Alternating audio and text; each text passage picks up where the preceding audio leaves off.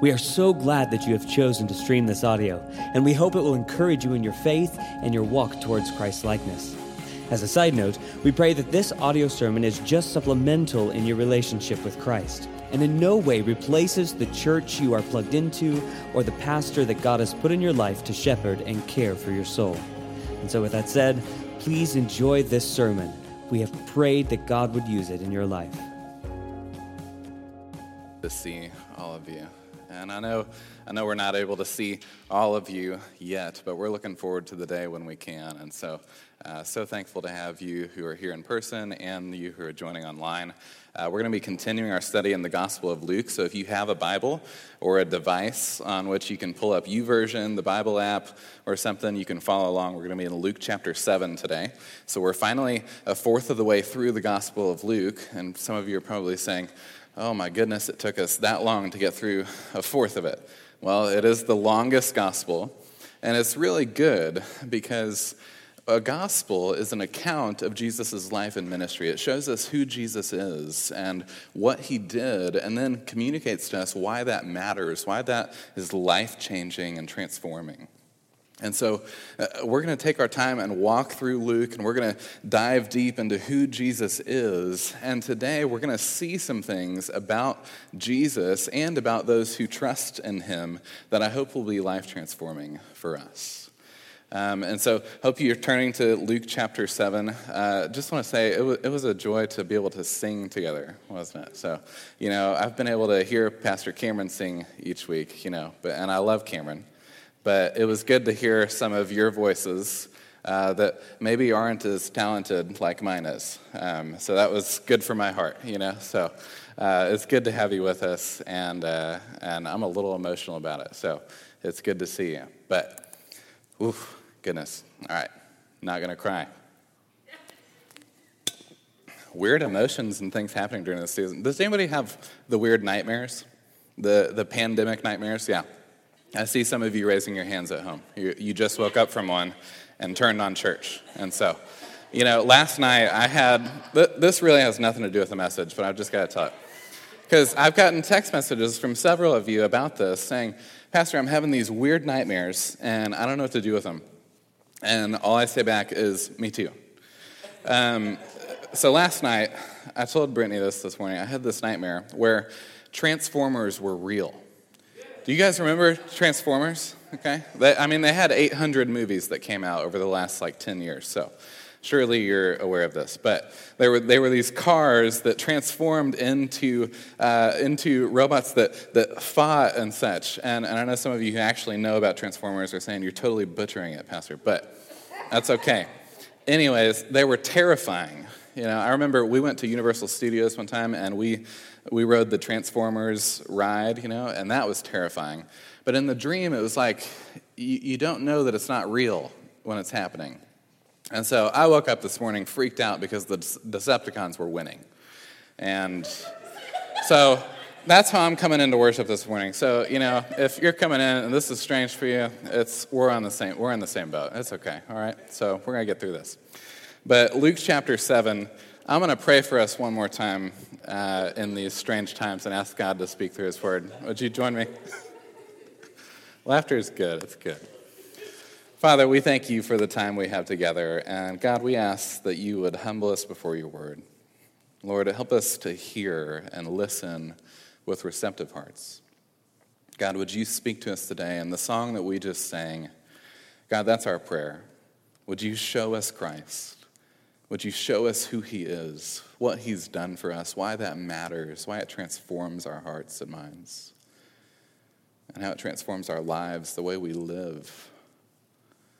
God, would you help us this morning to understand uh, the kind of loving authority that you exercise over us and towards us? And, and, and the gift of humble faith that we can express and, and live out in you. So, God, help us this morning. Give us your wisdom and your grace. In Jesus' name, amen. Well, whenever you hear the words police officer or law enforcement, what do you think of? You see, right now, in our historical and cultural moment, You might think of things that maybe you didn't think of before. You might think about tension. You might think about controversy. You might think, especially in Louisville right now, with the headlines we've seen over the last several weeks with the Breonna Taylor case and other things going on, the police chief stepping down and things. You might think about all of these things. You might think about ways in which uh, this idea of authority or law enforcement was maybe misused. You might think of ways in which maybe that's how you think about authority in general. Is that authority, and it's, it's kind of justified to think about authority in this way in a fallen post Genesis 3 world, that sometimes authority is misused. And instead of it being used to protect and serve, it's used to gain and maintain power and control.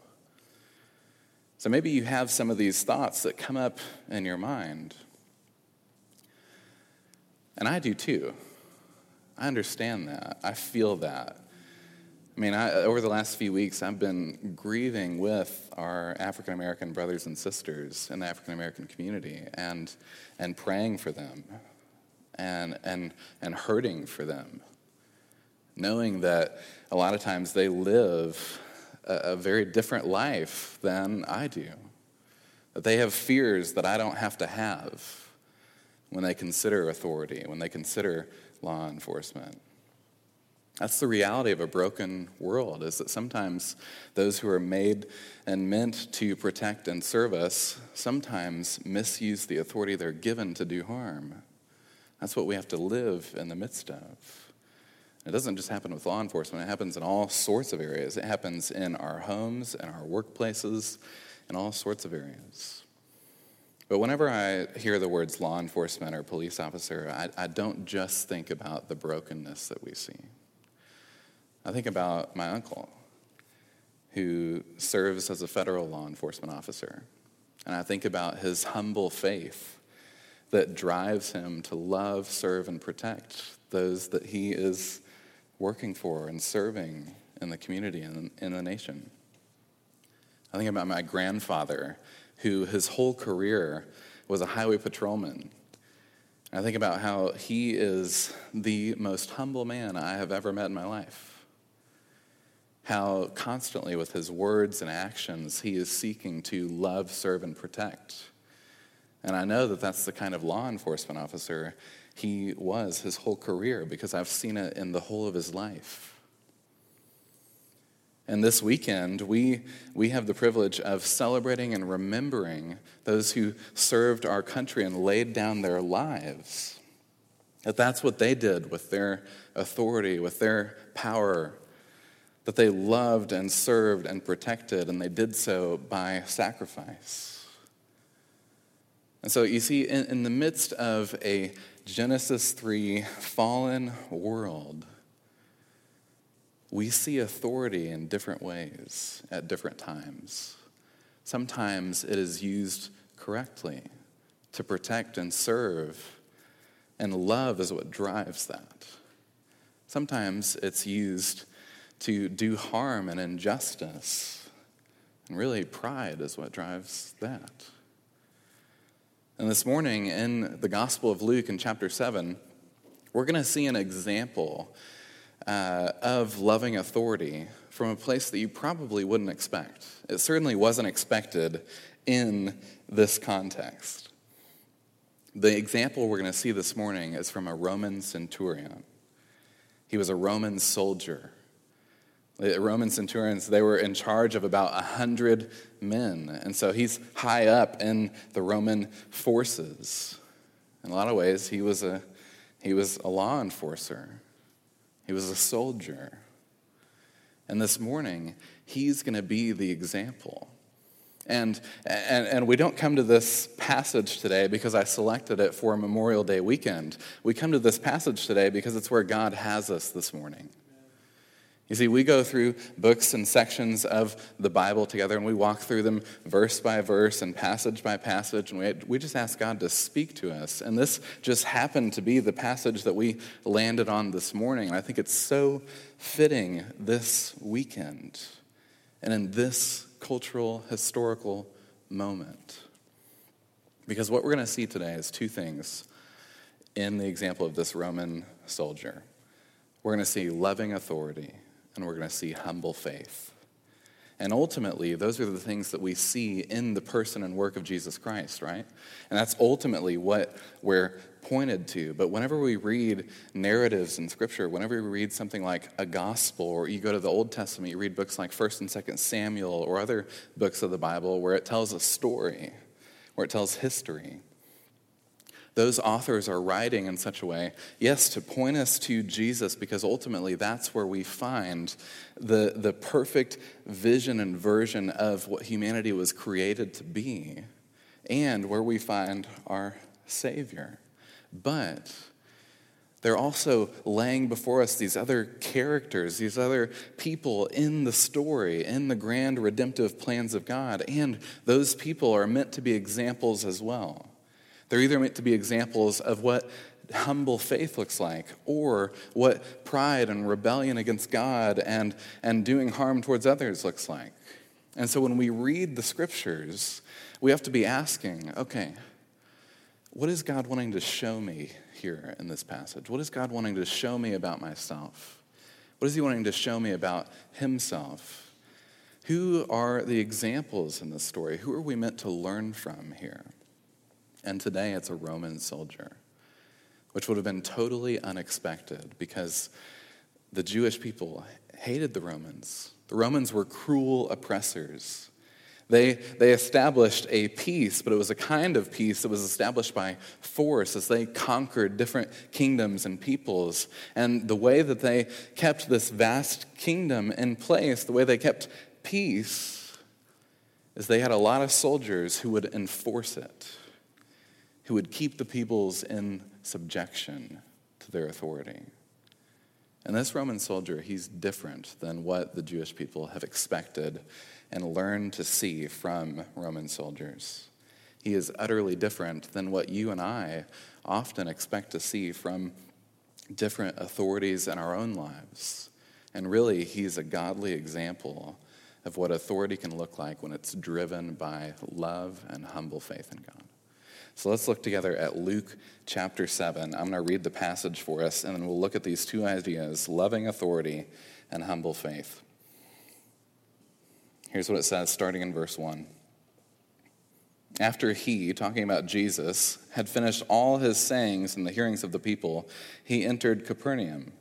So Jesus has just finished in Luke chapter 6 this one of his most famous sermons, the Sermon on the Plain, and we spent several weeks walking through that. So he's finished his teaching, and now we're about to see in this story form some more things from Christ.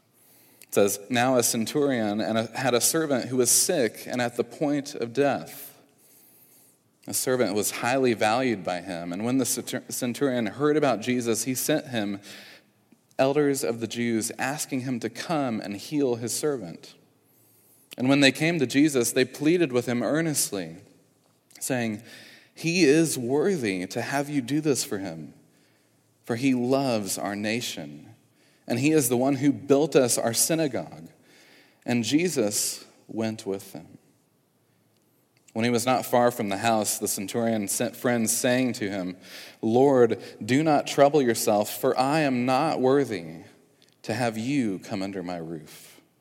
Therefore, I did not presume to come to you, but say the word, and let my servant be healed. For I too am a man set under authority, with soldiers under me.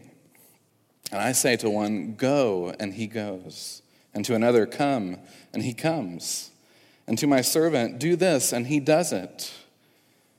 When Jesus heard these things, he marveled at him, turning to the crowd that followed him and said, I tell you, not even in Israel have I found such faith.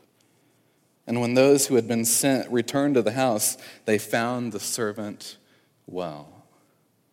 So I just want to point out real quick before we jump into this first idea of loving authority that did you see at the end there that the actual miracle in this passage it's just mentioned in the last sentence. It's not even the main point of the passage. You see, the servant is healed. Jesus speaks a word, and the servant is healed, and the servant's well when they return to the house and they see him up on his feet, and he's doing well, and he's alive. And everybody's excited. But the point of this passage isn't the miracle. You see, sometimes the point isn't the miracle, sometimes it's what's surrounding it. This morning, the, the point of the passage is the kind of loving authority we see exercised by the Roman soldier as he ultimately has humble faith in Christ, who is the ultimate authority over all. So that's what we're looking at this morning. The miracle isn't even the point. Luke wants to draw our attention to these things. He wants to draw our attention to a Roman soldier, the, the exact place that you would expect him not to draw our attention to, because Roman soldiers were thought to be cruel and not to be examples of faith. You see, this would have been shocking for Jewish readers and listeners and those who heard this story, who heard about what happened and who read Luke's account of it. Would have thought, how possibly could a Gentile, meaning not a Jewish man or woman, not someone who was of the faith, who trusted in the Lord God, the creator and maker of all things, but a Gentile, an unbelieving person. How could someone who's outside of God's chosen people, Israel, how could this man be the example for us? This is the kind of thing that they would have thought. They would have thought, this is preposterous. It would have shocked them. It should shock us. It should wake us up to the reality that sometimes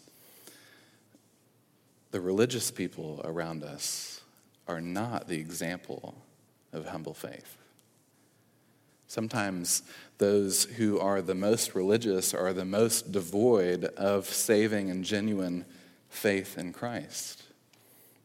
Sometimes those who, who go to church every Wednesday and Sunday morning, and maybe even a Sunday night situation, and they participate in all the studies and they do all the things. They read their Bible every day. Sometimes those who are the most religious are the most filled with pride and lacking of any kind of humble faith in Christ because they rely on their own resources, their own abilities. But we'll come back to that in just a moment. First, I want you to see this idea of loving authority here from this Roman soldier.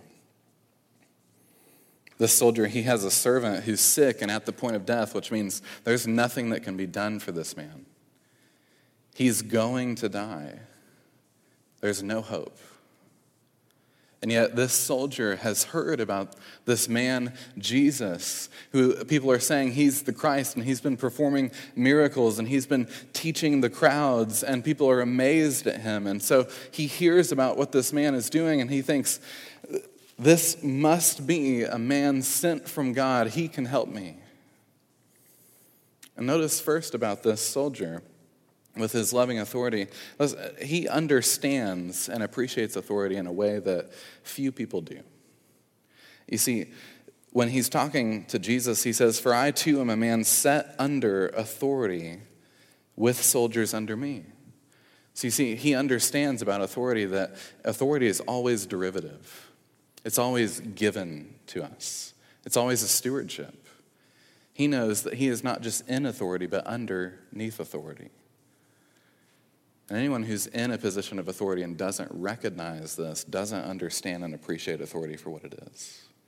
It's a stewardship, it's a gift, it's something given by the ultimate authority, which is God Himself, and then even other higher authorities in our lives. It's given to us to steward for a purpose, for the benefit of others.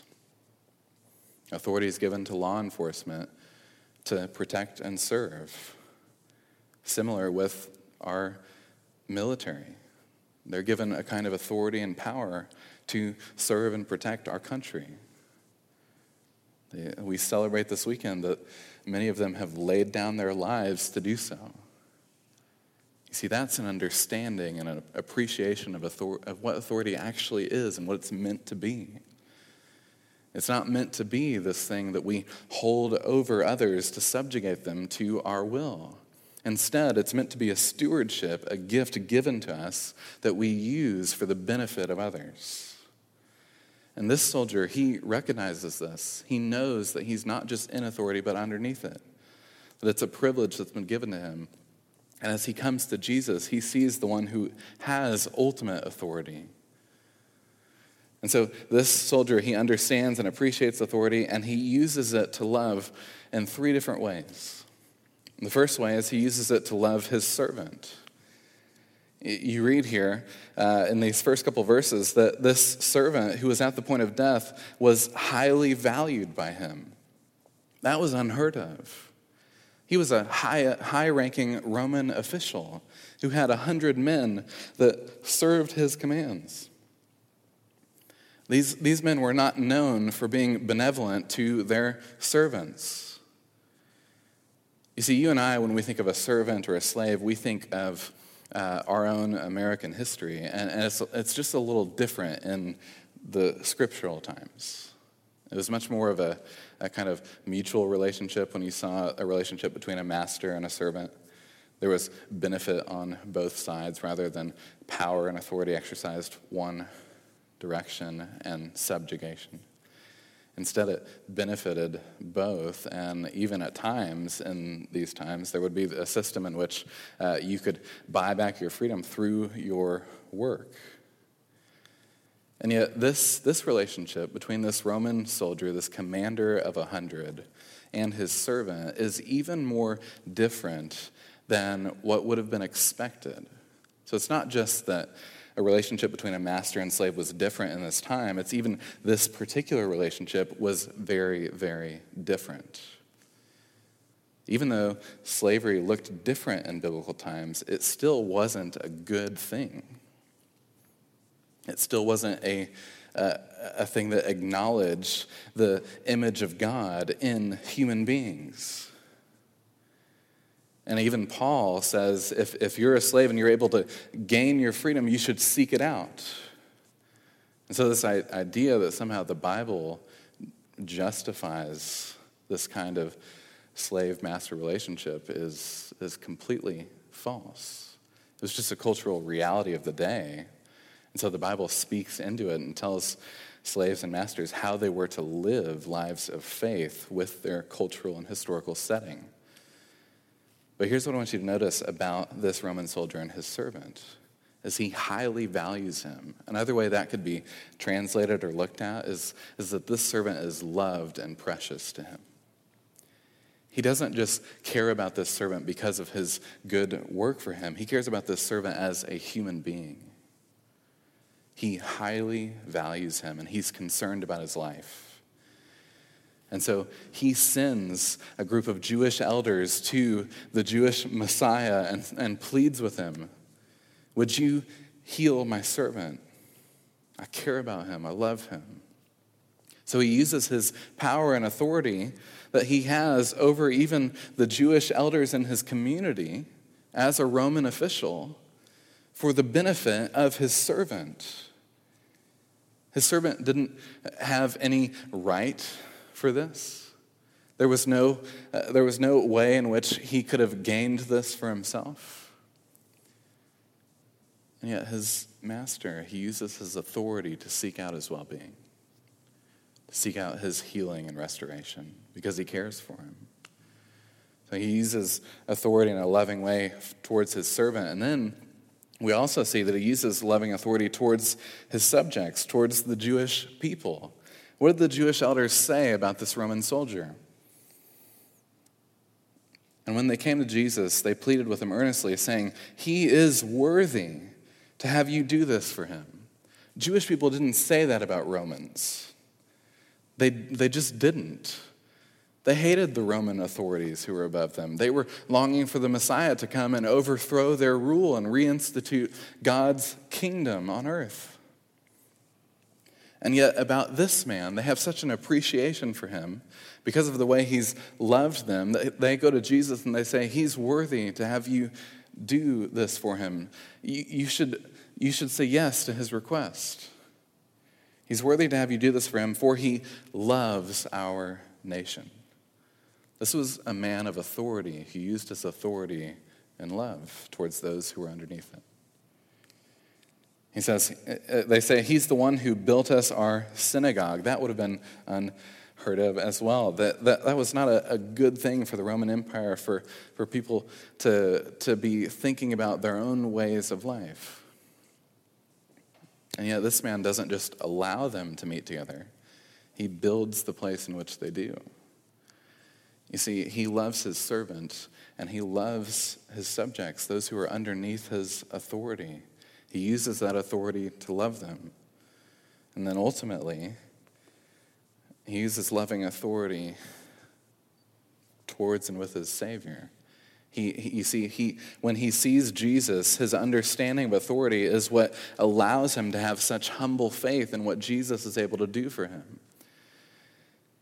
when he says, I too am a man set under authority with soldiers under me, and I say to one, Go, and he goes, another, Come, and he comes, and to my servant, Do this, and he does it.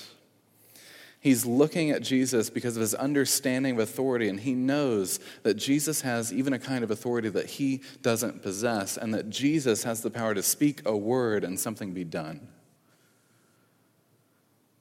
You see, if you've, you've ever been in the military or, or seen authority played out in this way, seen someone that has power to speak and something happens, then you understand this. This Roman soldier, he understands what authority is and he knows that Jesus has it. And he, as a man who uses authority in a loving way, knows that Jesus does the same.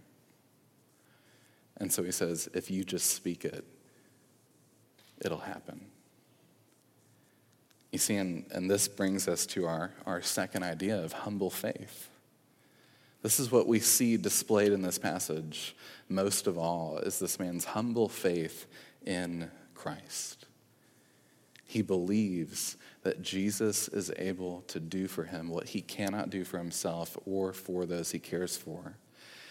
And he believes that Jesus is good and willing to do it even though he doesn't deserve it. That's what humble faith is.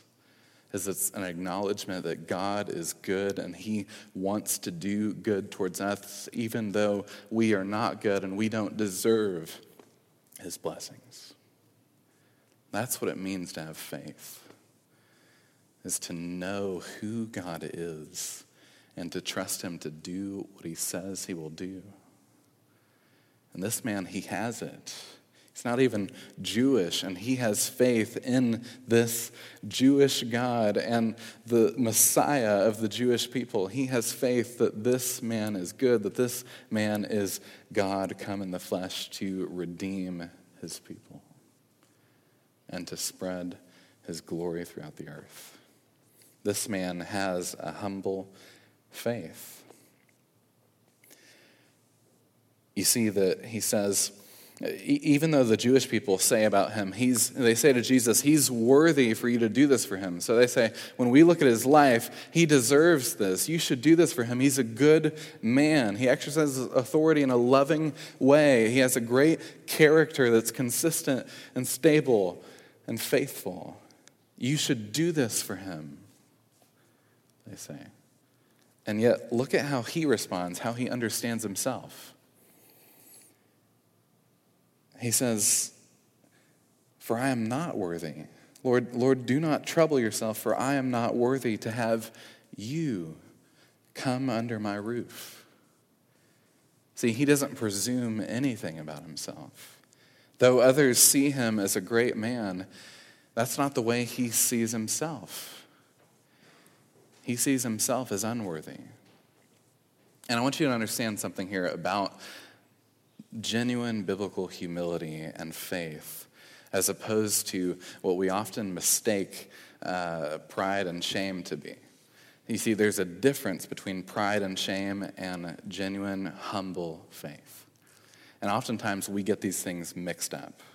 We misunderstand these ideas and we, we think that, pr- that humility really is, is what shame is. Our version of humility is, is really shame, oftentimes. It's this idea that, that I'm no good, I don't deserve anything.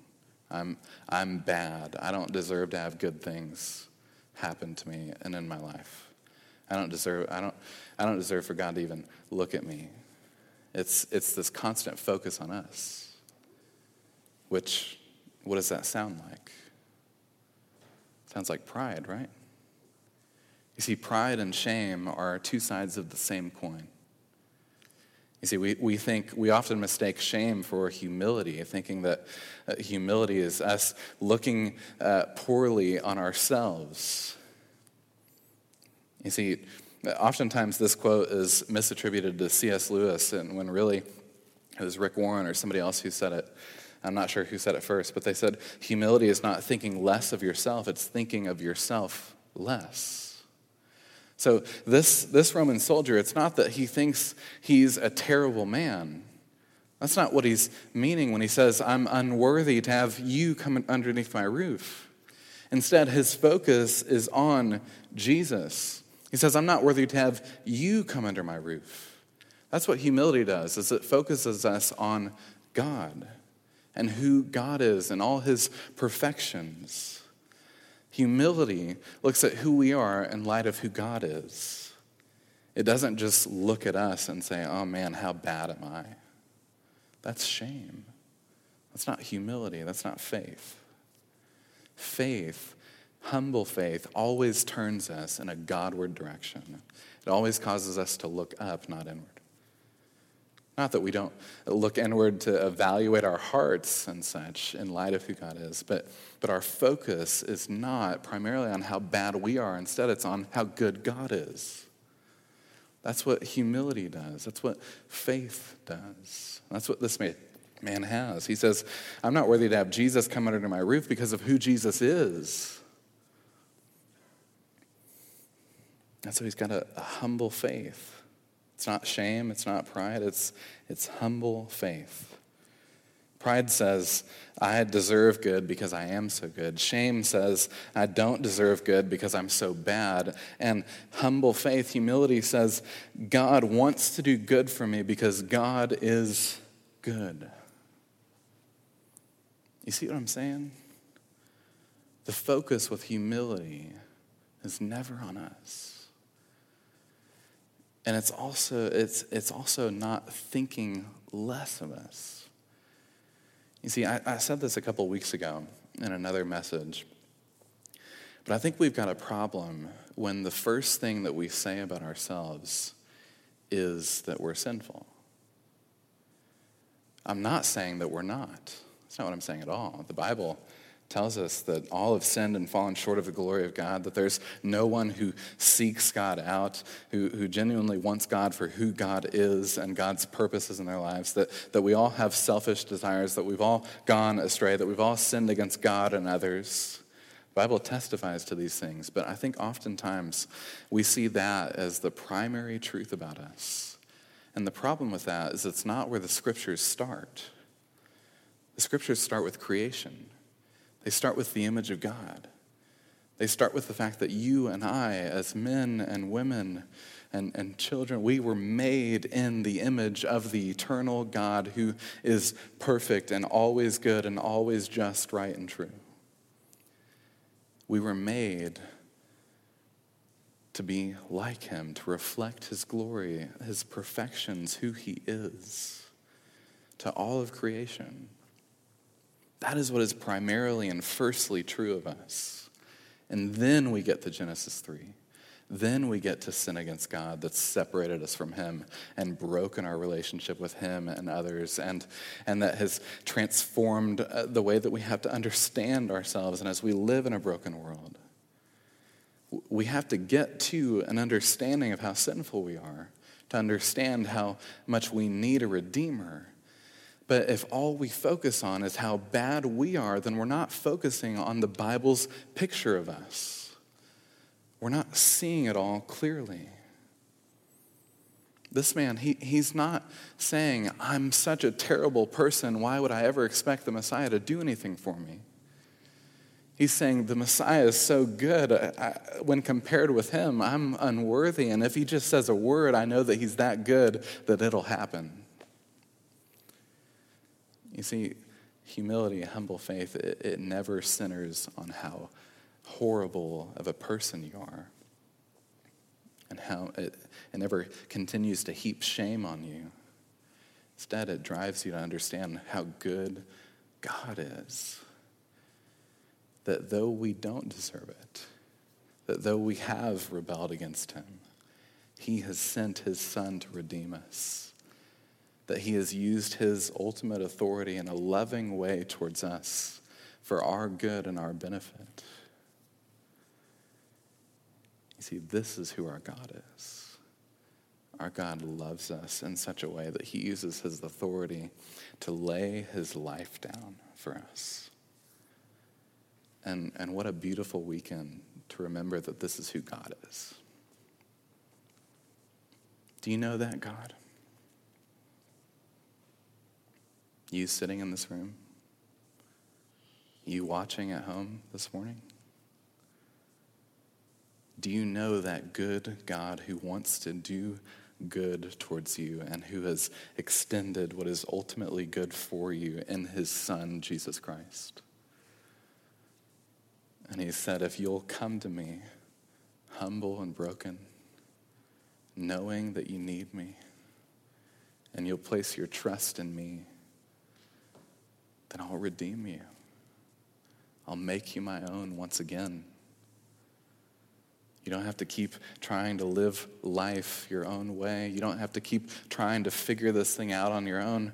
That this God is so good that He sent His Son to save and redeem you, to reconcile you to Himself, and make you His own because He's good. Not because you're just amazing, but because He made you in His image and He cares about you. He wants a relationship with you. And he wants you to understand that the way authority is meant to be used is like this is out of love for those who are underneath it. And so that's why we call Jesus a king.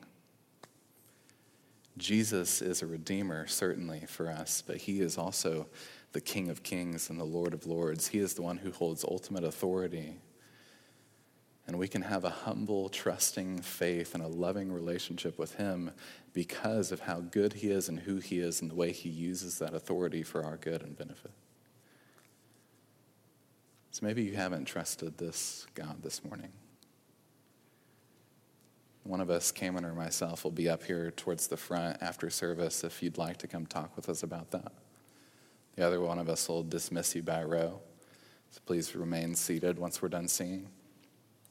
If you've got something urgent that you need to really get to this morning, we, we understand, uh, and you can't wait to be dismissed by a row. Uh, you know, you've got a meeting or something like that, you've got to get to it. Uh, you know, feel free to slip out during the last song. We hope you'll stay and worship with us. Uh, but we know that dismissing by rows is a little different than what we normally do. So we have to do things differently and adjust. Listen, I'm so thankful that you're here. I'm so thankful that you're tuning in online and joining with us virtually. And I hope that the Lord continues to speak to you and draw you to himself because, friends, he is good. Let me pray for us. Father, you are a good, good Father.